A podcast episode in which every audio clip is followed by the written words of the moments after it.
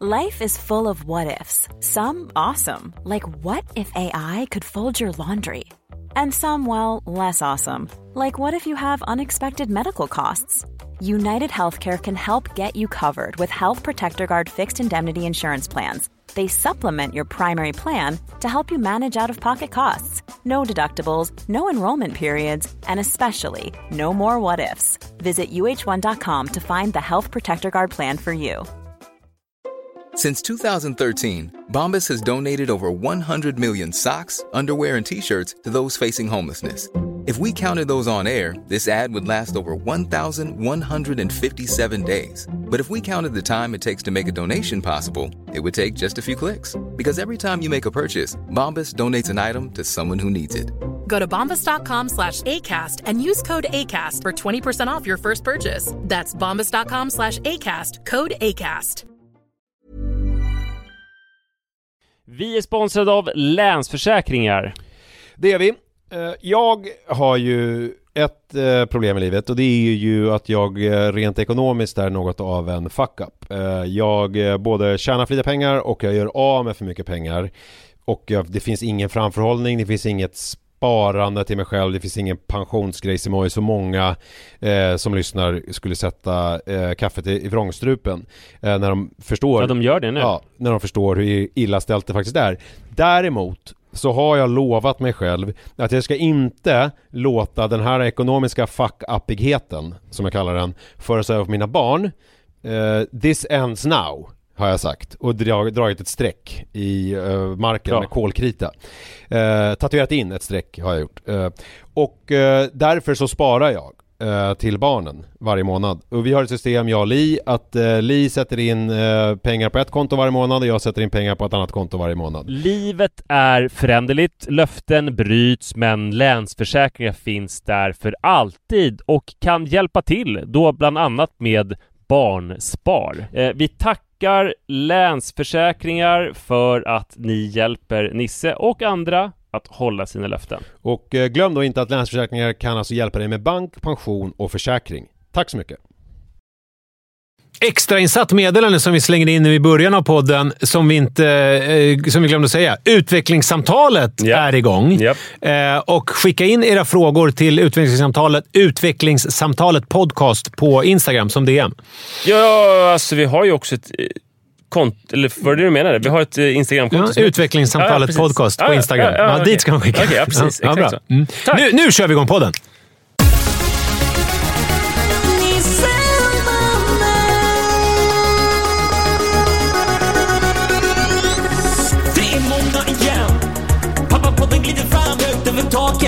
Like a raven. It's time to get this party blazing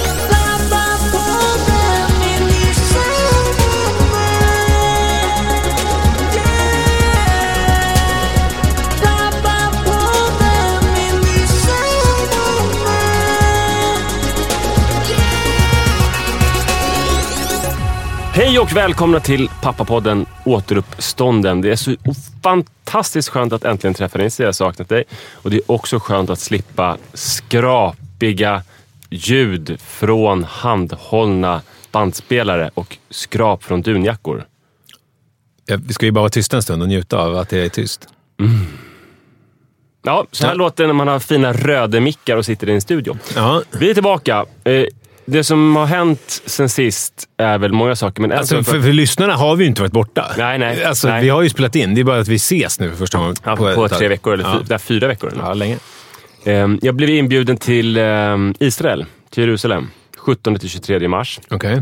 Det verkar jätte, jätteroligt. Vänta, får jag gissa? Det har någonting med springning att göra. Hur fan visste du det? Nej, jag bara gissa. Jag blev faktiskt inbjuden förra året också, ehm, men då kunde jag inte. För då då hade det inte med jag till- springning att göra? Jo. Då hade det mer med klagon att göra. Ja, nej, då hade det Alltså med... klagomuren. Jag förstod. Du förstod? Ja, men förstod lyssnarna det? Det tror jag. De har ju såna, just det, det måste jag ju säga. De har ju såna problem. Det var det här Greta Thurfölj, Greta Thunberg. Jag var- har varit i kontakt med henne, Mm, Ja. eh, fast inte alls fått någon respons överhuvudtaget från Nej. henne. Så att, eh, ja, jag kan tyvärr inte komma med något kul. Du har mejlat henne och hon har inte svarat? Och du har ringt hon har inte... Nej, ringt har jag inte gjort. Alltså jag är, jag är inte så bra durkdriven, eller vet du, jag är inte så driven journalist. Jag, Jag, jag, bara ringa upp till redaktionen. Hon ja, sitter ju där. Ja, Okej, bra. Jag du vecka. som är tydligen den här stjärnreportern får göra det. Jag tyckte det var pinsamt. Det är jättelätt. Mm. Bara- du får påminna mig, jag kommer komma, glömma bort det. här. När du klipper det här, då kommer du komma på det. Då säger du till mig att jag ska Mm. göra det. Så gör jag det. Men i alla fall, så jag var bjuden till Ryssland förra året också för att springa i Ryssland Marathon, men kunde inte då för jag skulle till Norge och springa. Mm. Nu blir jag jätteglad. Yes, nu får jag äntligen chansen. Jag är inte bjuden till Norge. Jag, eh, det, här, ja, men det här känns jättekul, för det var ett digert aktivitetsprogram. Jag hade aldrig ens varit i Israel. Man kan drabba, min lillebror drabbades en gång av Jerusalem-sjukan. Känner du till den? Nej. Eh, Eller Jerusalem-syndromet heter det. Det är att man tror att man är en biblisk figur. Eh, Det är jättevanligt där. Men, jo, men det känner jag till. Ja.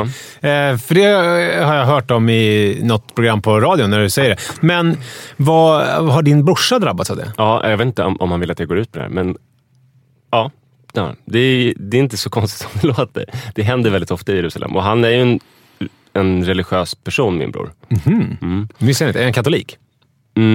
Mm. Och eh, alltså, väldigt liksom, ja, men bibelintresserad och sådär. Jaha. Så det är en, en speciell plats för Alltså, er familj är så fascinerande.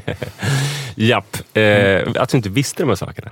ja, nej, men det, det finns så mycket. Det är Ja. som en brunn som... Nej, men så jag vill ju gärna till Israel, jag vill gärna till Jerusalem såklart. Och eh, jag har ju jättemånga kompisar. Du vet att som- Jerusalem och Israel och så här har också... Det är en annan stor världs, monoteistisk världsreligion som är ganska tongivande i just Israel. Sedan 1948 typ. Mhm. Ja, bara, så du inte bara tänker att det bara är kristendom och sådär. Nej, Då det- kan man bli lite besviken. Nej, men jag har ju också jättemånga judiska vänner Ja, som ja, Israel är en viktig plats för. Mm. Och folk som, kompisar som bor där. Så. så det är konstigt att jag inte varit där. Och jag gillar också att springa. Mm. Så det var kul. Så att när jag eh, hämtade min familj någonstans. Jag hade hämtat dem på lite olika ställen. Jag hade samlat min familj i bilen i förrgår.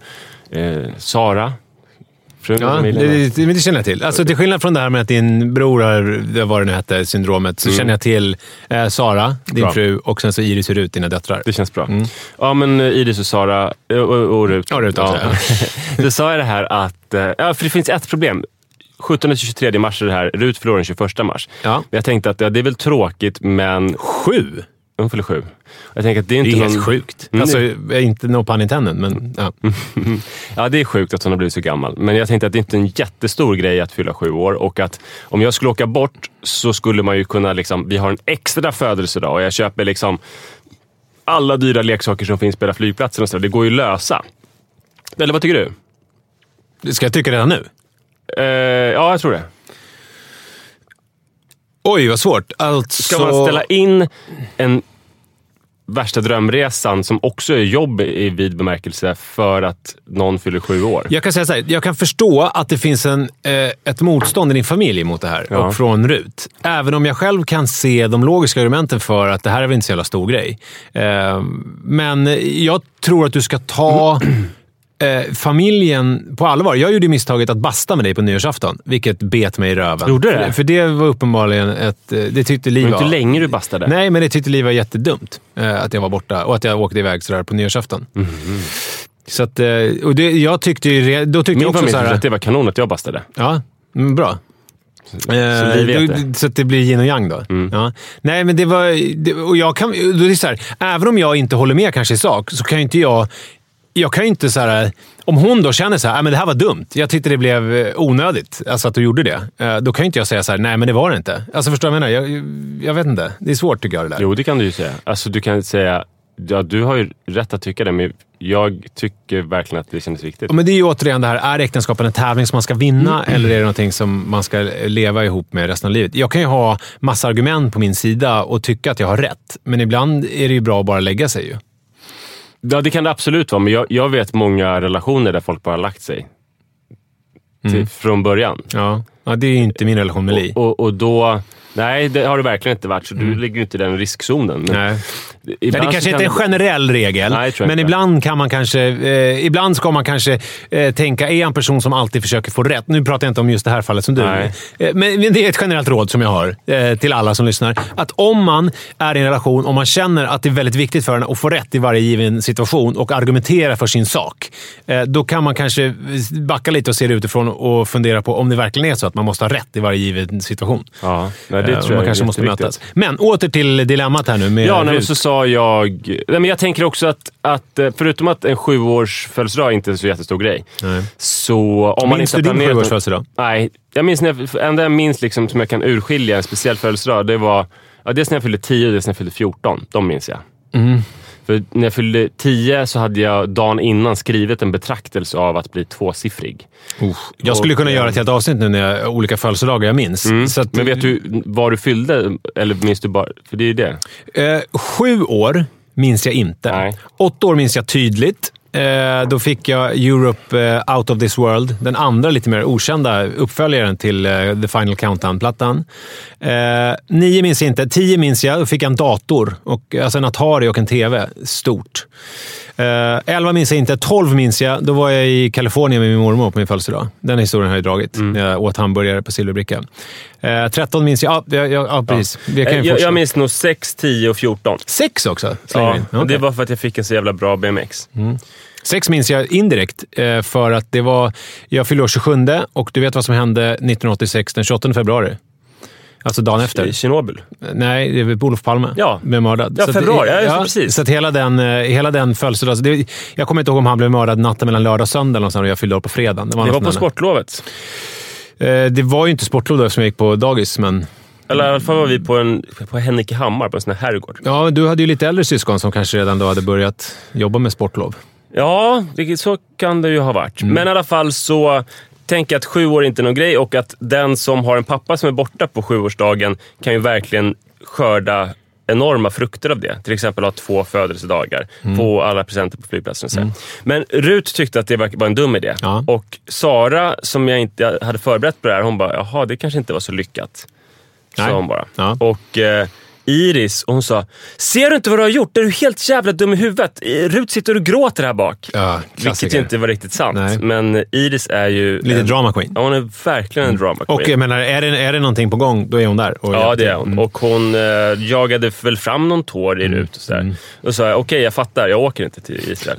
Sen tyckte Rut det var jobbigt, så hon sagt sen dess att "Ja, men pappa, det är absolut okej om du åker, det förstår du väl? Åk till Israel du. Ja, det är det värsta ju. Och då... För det var så det blev på nyårsafton när jag skulle basta. Okej, ja, men då känner jag eftersom hon säger att jag kan åka, då kan jag inte åka. Det hade varit lättare om hon hade sagt du är dum i huvudet, jag hatar dig, du får inte åka till Israel. Då kanske jag hade åkt. Men om hon säger att du, du får åka, då kan jag inte åka. Nej, det är jobbigt. Så att, eh, så att det känns ju helt knäppt. Jag har inte svarat de som har bjudit in mig än. Men jag ska svara idag att jag kommer inte åka till Nej, Israel. det här är deras svar. Ja, ja, Det här är precis. svaret de får. Eh, och, nej, det känns jättekonstigt att, att eh, en sån otrolig bagatell, som jag ändå tycker att det är, med en sjuårings födelsedag, att det sätter käppar i hjulet. Faktiskt. Ja, men det är också... Det är väl... Ja. Ja, jag, Men jag har bara släppt det. Eh, Jag, jag, jag gjorde ju ett otroligt strategiskt misstag. Jag, jag hade ju behövt ha Sara som allierad. Jag hade ju behövt prata med henne först och sen hade hon behövt säga, ja men fan det är klart att vi löser det. Mm. Vi får ju fi- fira på ett jättekul sätt som Rut tycker och sen så får vi ha en tillfälle. Alltså sådär. Så om hon hade sagt, pappa ska få göra det här jätteroliga och det blir bra för dig för du får två födelsedagar. Då hade hon ställts inför fullbordat faktum. Mm. Men eh, ibland blir det inte som man har tänkt Nej. sig. Var det ett maratonlopp du skulle springa? Eller? Det kom vi, sa Jerusalem aldrig. då. Jerusalem Marathon. Mm. Hur ser det? Nej, men för vi, jag visste att det var springning. Just det. Eh, ja. Vad fan ska jag säga? Jo, det hände... Eller, det här- ja, det jag har börjat med en ny taktik när det gäller Manne på morgonen. Mhm. Ja, ja, ska vi inte gå in på... Morgnarna är ju jävligt jobbiga för oss. Alltså det är som att man har en fyraåring. En fyraåring är ju, måste man ju hjälpa. Alltså, en fyraåring är inte så här, eh, gå upp och käka frukost och klä på dig, borsta tänderna och sätt på dig kläderna, så går vi till dagis. Utan det är ju så här, ehm, eh, en eh, grej att liksom genomföra. Man måste hjälpa honom steg för steg. Och med Manne är det precis samma sak på morgnarna. Att det är liksom...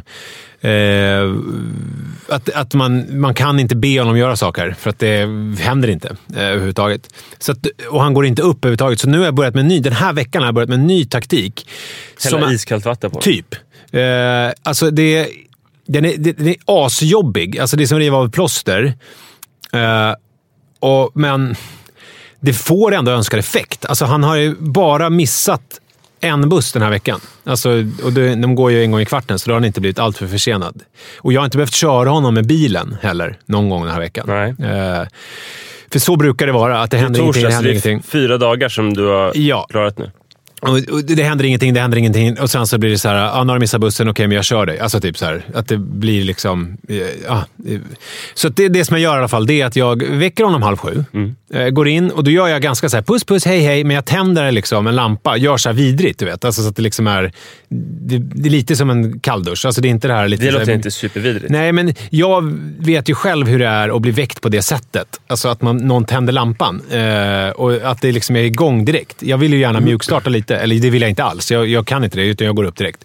Jag vet inte vad jag pratar om egentligen. Men i alla fall, det är första steget. Sen går jag upp och så gör jag macka till honom. Och sen så ställer jag fram också hans eh, lilla pillerburk med hans eh, morgonmedicin. Eh, Eh, och sen så ett glas vatten på hans plats. Sen, så tar jag, sen går jag in och så liksom, eh, säger jag, väcker honom en gång till och säger nu finns det frukost. Sen går jag och gör min macka. Eh, och så sätter jag eh, den på bordet. Sen går jag in igen till honom och då tar jag hans täcke. Och då blir han förbannad.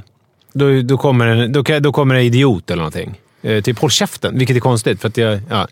och, och, och sen så då sätter jag eh, täcket på hans stol, så att den är förberedd. Sen går jag in och så bär jag honom. Eh, liksom, och sätter honom på stolen. Och då är det så mycket invektiv, så att det är liksom ingen mysig stan på dagen. Då är det liksom hora, idiot. Sen, Men han, han låter sig bäras. Ja, han slår, i, han slår inte mig. Han slår i väggar och sådär på vägen. Han är tio år nu. Han är 1,50 drygt. Alltså, Han är det ingen- stark. Alltså jag, jag, jättekort parentes. Min, min, jag hade en hits med i min familj. Min mamma outsourcade det här, så att det var min syster Moa. Hon var den hårdaste i hela familjen. Det var ju hon som också luktade på mig när jag kom hem att jag inte hade rökt och sånt där. Och hällde eh, tvål i mina snusdosor. Okej. Eh, Och det här är hon- inte ens äldsta syrran. Det här är, Nej. det här är hon som är tre år äldre än du. Eh, Exakt. Hon tog mitt täcke. Det var det första jag gjorde. Jag tog det och la ett överskåp som jag inte nådde med mindre än att jag ställde mig på en stol. Och sen nästa steg var att hon hällde iskallt vatten på mig. Hon gjorde det? Hårt. Hon njöt av det. Ja. Eh, Ja, eh, jag är Moa då i min familj. Ja, sen, men han har också börjat med en ny, eh, eller ny gammal. Den har väl funnits lite, men nu har den eh, kommit, är den het. Ny, ett nytt invektiv. Det är att han kallar mig för jävla pedofil.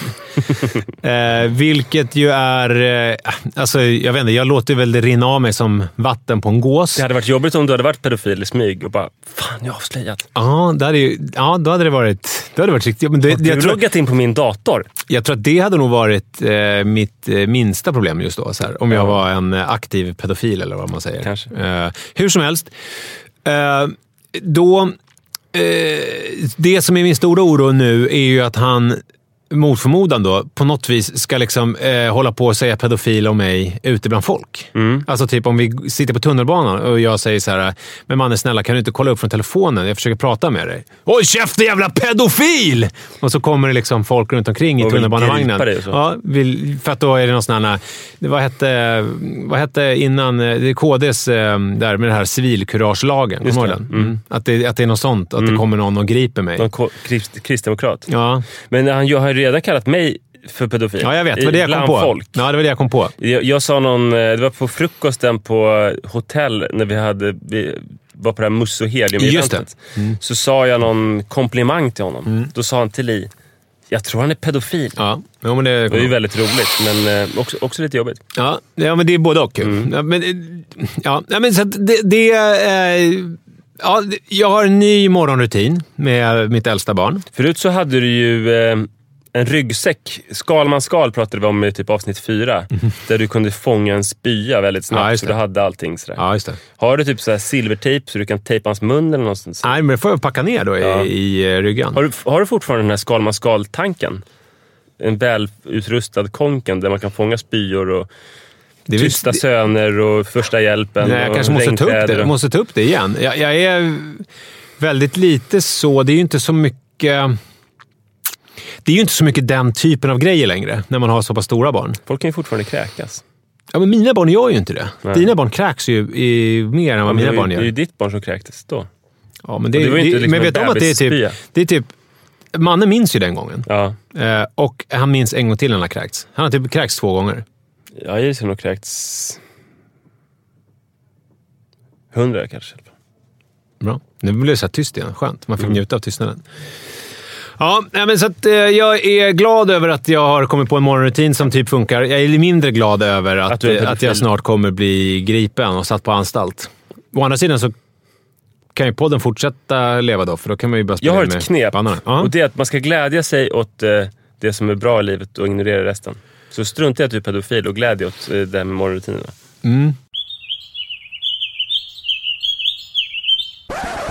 Apropå pedofili, Ja. en grej som jag tänkt på. Porr. Mm. Tänker du på porr någonting? Jag, jag har tänkt jättemycket på porr den här veckan, för jag blev så fruktansvärt provocerad. Eh, din fru Li Svärd Edvall Ja, just det. delade någonting så här. Kolla här, nu förstår ni hur jävla allvarligt det är med porren. Eh, för att här är en kvinna som utsätts för alla möjliga vidrigheter.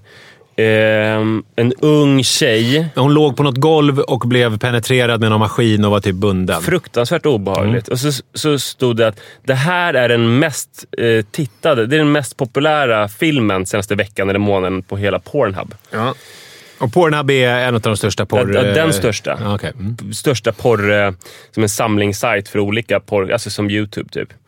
Eh, och det, här, det var inte bara Li som delade det, utan det var män de, som utbildade oss till pappagruppsledare. Och det var den kända eh, mansrollsaktivisten eh, Peter Rung också. Och jag såg det på liksom, tusen olika håll, folk delade det. Och jag blev oerhört upprörd och ja, men bestört. Så jag gick in på Pornhub och kollade.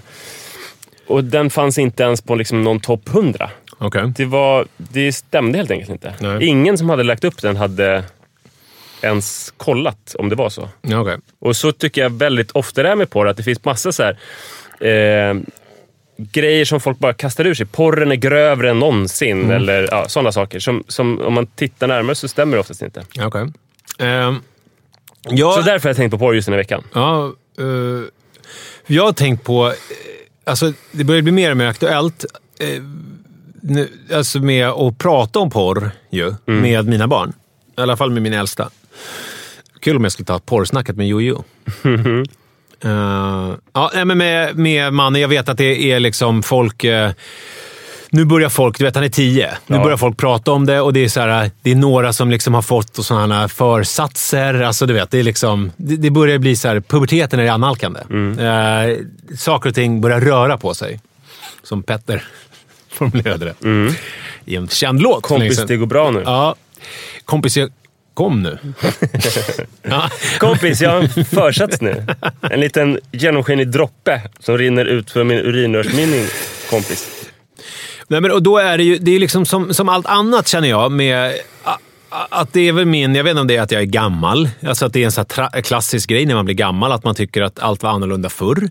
Eh, eller om det faktiskt är så, för jag brukar ju prata om det här med eh, att vi har mer gemensamt, eh, vår generation, eh, din och min, har mer gemensamt med typ våra föräldrar än vad med våra barn. Alltså vi har mer liknande liksom, typ uppväxt. Alltså för att vi är uppväxta innan liksom, internet och skärmgrejen. Alltså med intryck överallt ifrån och sådär. Och, att det- och att det måste man ha med sig i, när man eh, liksom uppfostrar våra barn. Att, det, att de lever i en lite grann annan tid än vad vi levde i. Man måste ha det med sig. Och då har jag tänkt på det här med också med porren. Att det är porren. porren. Porren. Nej, jag har tänkt på det här med porren.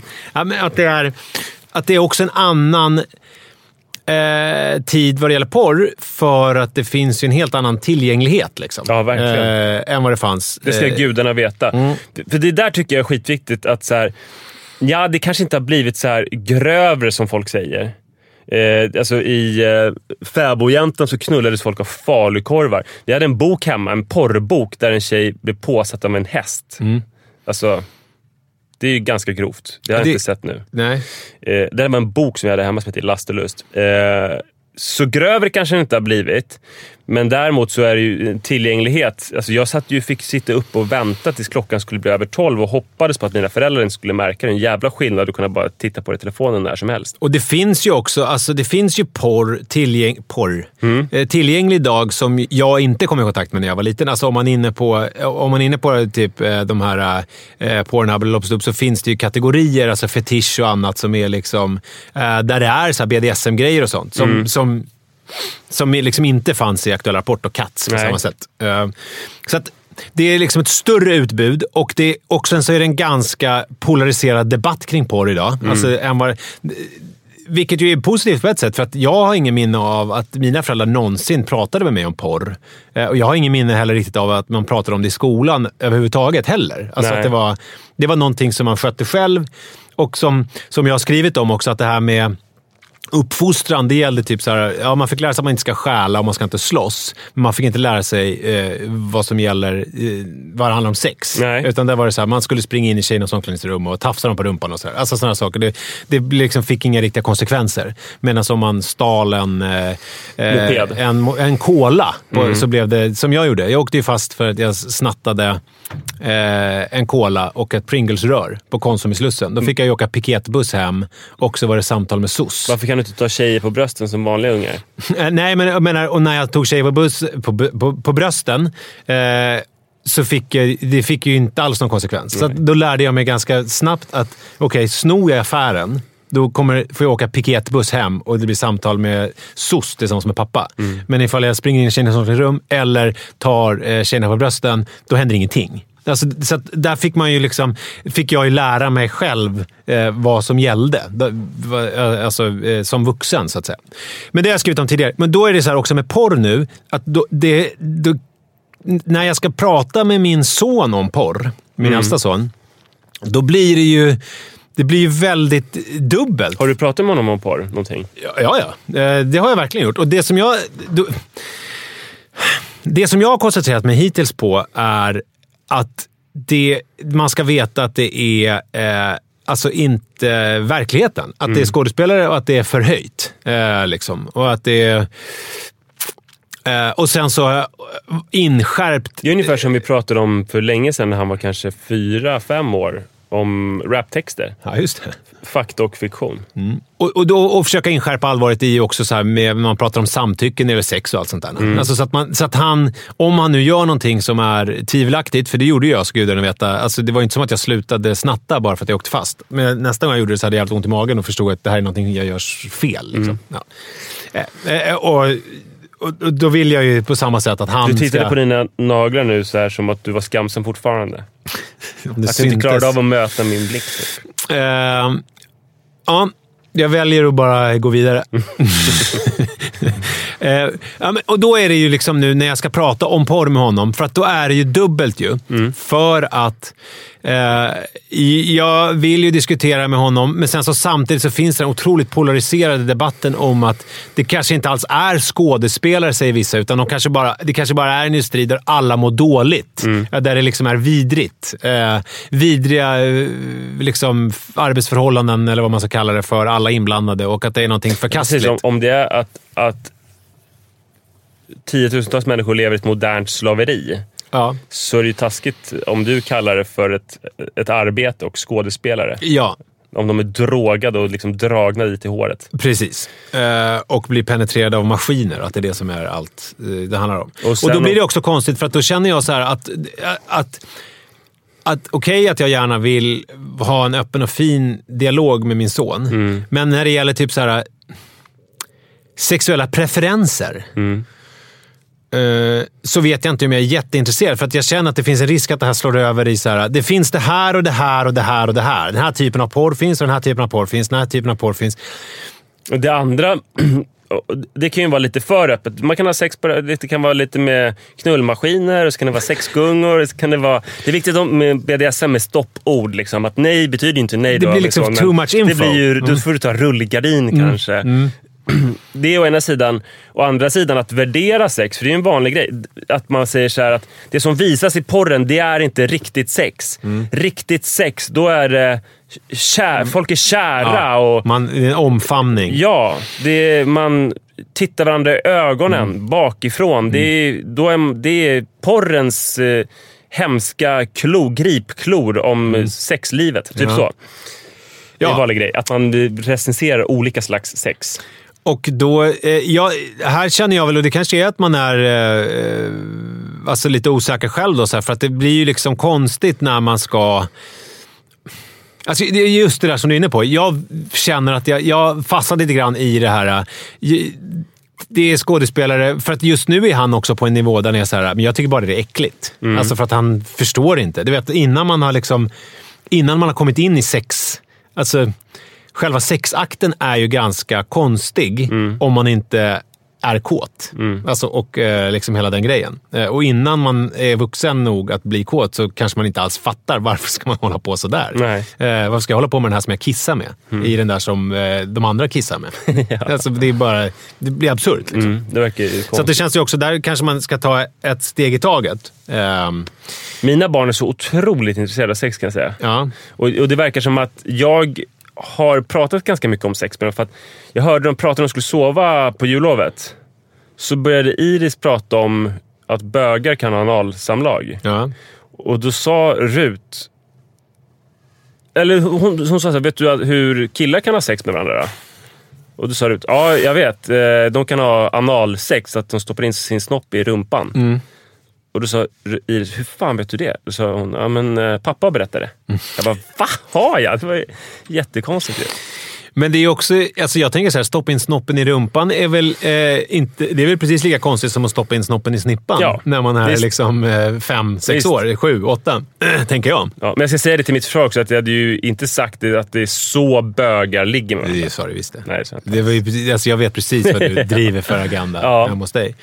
Ja, eh, men... ehm, nu har jag kastat upp en boll här i luften. Mm. Vill du att jag ska Eh, fånga den? men Jag vet inte. Ja, det kan du få göra om du vill. Men, jag, men, men samtidigt... Jag, jag, jag tycker att det är så här... Jag har alltid tänkt så här, fan vilken bra pappa jag är som pratar om porr med mitt Mm. barn. För att det var ingen som gjorde mig när jag var liten. Och fan vad duktig jag är som typ uppfostrar honom sexuellt också. Inte bara, du ska inte stjäla eller slåss och sådär. Mm. Eh, men, men nu känner jag att jag kommer till nästa steg när det är så här, okej men hur fan ska jag göra då? Alltså förstår du? Jag pratade liksom med Olle Waller om det här. Du vet, Frå- frå- eh, Fråga Olle Olle. Fråga Olle Olle. Eh, för vi var föreläsaren så pratade vi om porr. Att både Olle och jag är överens om att det finns en stor del av vuxenvärlden, eller folk som föreläser för unga, som eh, tror att de liksom upplyser om porrens faror. Fast dels så kanske de överdriver. De kanske säger att någonting ligger etta på Pornhub som inte ligger etta. Eh, och dels så påför de skuld och skam av bara farten. Eh, så det var vi överens om. Så pratade jag med Olle om att min grej är väl att jag försöker berätta om skillnaden just mellan fakta och fiktion. Att när det Eller är- fakta, som man säger. Mm. Och Eh, som man säger inom porren. Exakt, exakt. Eh, att, att, Du eh, behöver inte skratta alltid när jag säger något roligt. jag, jag tycker, men det är så jävla kul. Hur fan ska jag kunna låta bli? Nej. Nej, men att man pratar om att det finns mycket, mycket där som finns där för att det ska se fint ut på film. Det är ändå ett bildmedium där liksom satsen måste synas i bild. Också så här att i verkligheten kanske man inte stoppar in ett 35 cm kön i någons ändtarm utan att passera gå, men att de har förberett den scenen. Liksom. Ehm, och också tycker jag en jätteviktig käpphäst är att om man tittar på mainstream-porr, nu finns det ju så porr, jag pratar också sådär. Om man tittar på mainstream-porr, det finns ju dock många subgenrer, men de flesta kommer i kontakt med mainstream-porr. Och där är det som att det finns en sexets dramaturgi som är först oralsex. Om det är heterosex så är det, alltså killen ger ju kanske också oralsex, men framförallt så är det väldigt inriktat på avsugningen som är lång. Och sen så kommer en någon samlagsfas, ofta med ganska frekventa ställningsbyten. Och sen så kommer en eh, en utlösning som, med fokus ofta på mannens utlösning och att han kanske sprutar ner den. Och, sådär. Eh, och att det är då lätt att få känslan av att det är det som heterosex har att erbjuda. Men egentligen finns det ju hur mycket sexuella handlingar som helst. Så att I verkligheten finns det ju mycket större erotiska möjligheter än vad den där dramaturgin visar. Alltså det finns liksom som ett helt smörgåsbord av olika sexuella handlingar och man tar sig an det där smörgåsbordet i vilken takt och ordning man vill. Ibland kanske man bara vill knapra på ett salladsblad och ibland vill man trycka upp olika maträtter i ansiktet. Så det är ganska hoppfullt ändå att det finns så mycket erotiska möjligheter. Så det brukar jag prata om och det sa jag till Olle Waller och då sa han att här, det är kanske lite onödigt det där med att jag ens pratar om fakta och fiktion för att ungdomarna är ju inte dumma i huvudet. De fattar ju såklart det. De kan ju titta på en YouTube-film och förstå att det inte var ett riktigt prank utan att det skulle verka som ett prank som var riktigt. Och de kan se en actionfilm utan att gå ner på Ica och slå folk med basebollträ i huvudet och sådär. Så han menar att de är så pass skickliga mediekonsumenter så att man behöver liksom inte ens upplysa om det. Ja. Men jag, ja, jag vet inte fan. För Och att med mina det, egna barn så är mitt mål att jag ska prata typ så mycket så att det inte är jobbigt att prata om. Att jag, både jag och Sara har berättat om hur vi kom i kontakt med porr och hur vi tittade på det när vi var små och sådär. Och att det kunde vara liksom både pinsamt och kittlande. Bara så att de ska kunna dela med sig av sånt.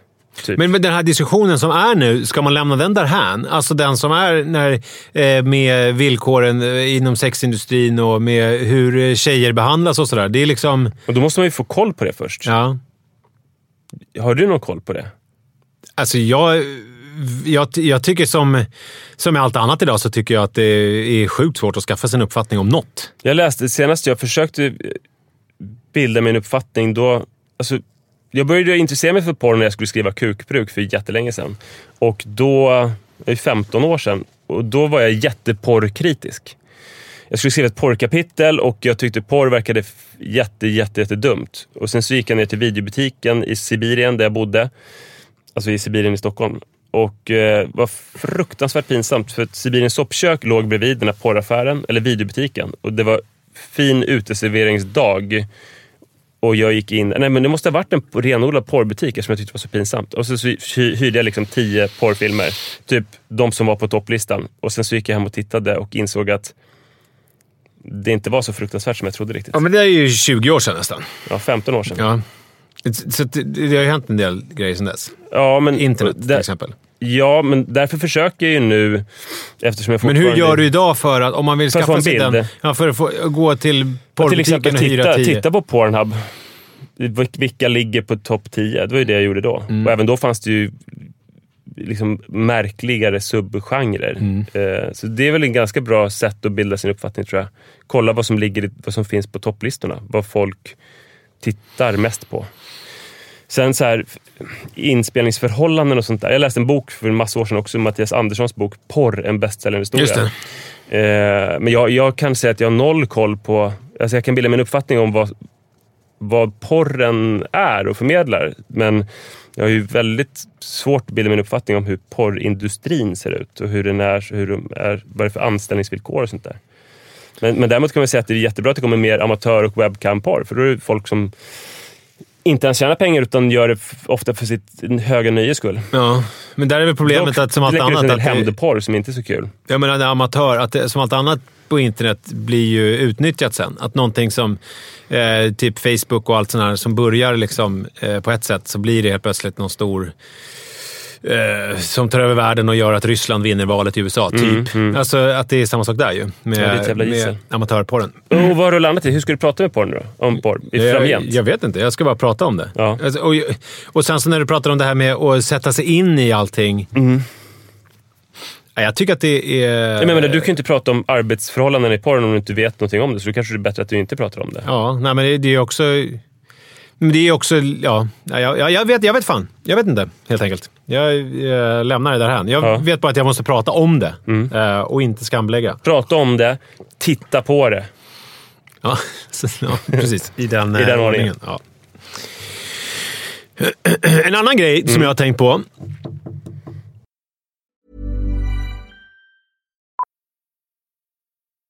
Millions of people have lost weight with personalized plans from Noom, like Evan, who can't stand salads and still lost 50 pounds. Salads, generally, for most people, are the easy button, right? For me, that wasn't an option. I never really was a salad guy. That's just not who I am. But Noom worked for me. Get your personalized plan today at Noom.com. Real Noom user compensated to provide their story. In four weeks, the typical Noom user can expect to lose one to two pounds per week. Individual results may vary. Since 2013, Bombas has donated over 100 million socks, underwear, and t shirts to those facing homelessness.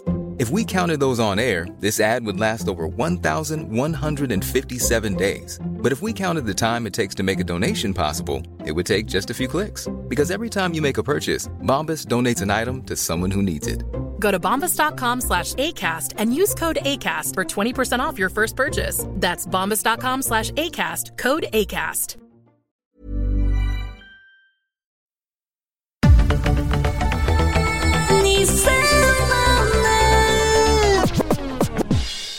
Eh, var, eh, jag lyssnade på Jag vet inte om det är när det här kommer ut. Det kanske var det förra avsnittet av Spring snyggt med Jesus och Manne. Ja! Det är så jävla smickrande att ha lyssnat på det. Vilket avsnitt lyssnade du på då? jag får en bild. Ja, men alltså det som ni var tvungna att göra om. Ja, alltså det som kom eh, precis nu, nummer sex. Ja. Alltså som kom igår för oss. Ja. Eh, och då var det eh, en grej som jag tyckte var så intressant. Det var för att då skulle han springa 20 stycken 600 meters... Alltså någon intervallgrej. Exakt, 20, 20 stycken. gånger 600, så det blev 12 kilometer då. Ja. Han skulle springa lite snabbare än sin milfart. Och då, 45 sekunders med vila. någon slags eh, och vila emellan på något löpband eh, i något gym. Och då, när du introducerade det så sa du, eh, vilket till och med blev namnet på avsnittet, då sa du så här: det här ska du göra, din sjuka jävel. Typ. Nu. Precis, jag sa ska du ha en minuts vila mellan intervallerna? sa han nej, 45 sekunder. Så hade din sjuka jävel. Ja. Och då, jag vet inte om det var då eller om det var efteråt, tills, liksom när ni pratade som John tog upp det där, alltså Jesus i podden. Eh, att det var så kul att höra liksom dig säga din sjuka jävel för att du är så präktig. ja. Ja. Eller ja, liksom, ja, precis. Ja, det var väl det jag menade. Ja. Eh, och att höra dig ta de orden i din mun. Typ. Alltså det var Ja. så spännande och fascinerande. Och då, då slog det mig så här... Eh, att Du tyckte inte att det var chockerande att jag sa din sjuka jävel till honom? Nej, och då undrar jag så här, för jag känner ju dig och den mannen som jag har lärt känna är ju så långt ifrån präktig man kan komma. Ja, Eh, som person ju. vad bra. Det präktig vill jag verkligen inte vara. Men sen så eh, var det eh, min eh, alltså svärfar. Allan. Ja, för vi pratade om Instagram i största allmänhet och sa han så här, ja men mannen, ja, men han är ju så här präktig. Eh, på- liksom på Instagram. och då blev jag så här, men är du präktig eller inte? Jag tycker nog själv att jag inte är eh, så präktig. Nej. Ehm, men det vill jag ju också för att jag inte vill vara det. Så att det måste Men ju det- vara mina, mot, mina fiender som får bestämma det egentligen. Men är John din fiende då? Ja. Ja, du tycker det? nej, nej, det är han inte. Nej. Jag ska fråga honom om Nej, han men jag undrar om du är en um, Dr Jekyll och Mr Hyde-personlighet? Kanske. Alltså att du har en präktig Det låter ju sida. som en tråkig podd om jag ska sitta och vara präktig. Ja, men, du, för här, men här är du ju inte, pass, här är du inte präktig. Inte superpräktig. Nej, nej, det är du ju inte. Nej. Nej. Eh, Och jag vill eh, nog verkligen inte vara det där heller. Men jag tror det som han tycker kanske är präktigt, det är att, att han tycker nog att jag, alltså inte präktig, men att jag är diplomatisk. ja. Att om han hatar på ett fenomen i löparvärlden så vill jag rycka ut till det fenomenets försvar. ja, just det. Och det kanske är lite präktigt, det diplomatiska eller konflikträdda. Ja, just det. Ja. Ja, Så, så jag är konflikträdd och diplomatisk, vilket man skulle kunna kalla för präktig. ja. Ja, det är ju fascinerande i alla fall att det är... eh, Men en sak som inte är så präktig, som jag har funderat en del på, det är att börja med psykedeliska droger. Ja, det har du pratat mycket om. Mm. Ja. Men min fru är emot. Ja. Vad, tar ju fram studier på att LSD kan vara dåligt. vad säger John då? Ja, Han tycker att det är jättebra. Han tycker det är bra? Mm. Eh, det, ja, det. Okej, men så att vi, jag fick egentligen inget svar på Ja, det här. får, hur- nu har jag sagt lite grejer, så du får eh, bedöma det själv. Nej, men jag vet inte. Det, är det är som med porren. Jag vet inte. Jag, bara, jag, alltså, jag tycker bara att det är... ehm, Någonting som vi måste prata om. ja, eller nej, det vet jag inte om vi heller behöver göra riktigt. Men jag tycker det var fascinerande just när han... Alltså just det var så här, att han tyckte det var konstigt att du sa sjuk jävel. Jag bara, äh, va? Alltså det var så här, hur kan man tycka att det är konstigt att man Nej, säger sjuk jävel? Och då är det här, jag tänker det här är en del av ditt liv som jag inte riktigt delar Ska heller. ska vi ringa upp honom och fråga? Eh, ja, det kan vi göra. Jag har ju börjat kalla honom för alltså Ernst. Att han är han är alltid njutbart och allt är härligt hela tiden. Och liksom han går runt i någon, alltså bland moln och bara är lycklig. Okej. Så jag, blev mest förvånad över att han, att han helt plötsligt kunde slänga ur sig något sånt. Som att det fanns ett mörker där som jag inte riktigt hade sett tidigare.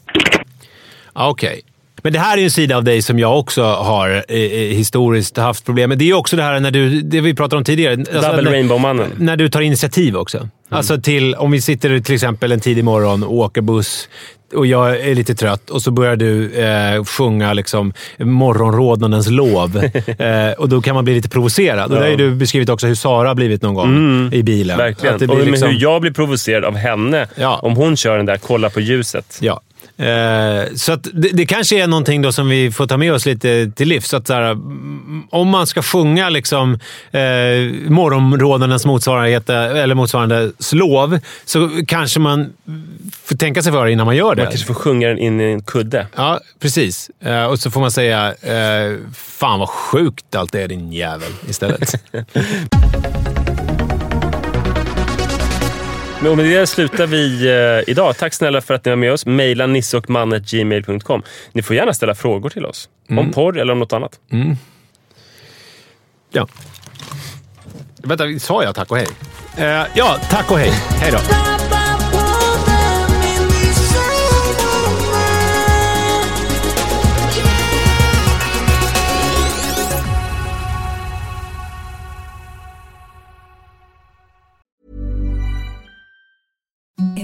The softest sheets you've ever felt. Now imagine them getting even softer over time. That's what you'll feel with Bowl and Branch's organic cotton sheets. In a recent customer survey, 96% replied that Bowl and Branch sheets get softer with every wash. Start getting your best night's sleep in these sheets that get softer and softer for years to come. Try their sheets with a 30-night guarantee. Plus, get 15% off your first order at bowlandbranch.com. Code BUTTERY. Exclusions apply. See site for details.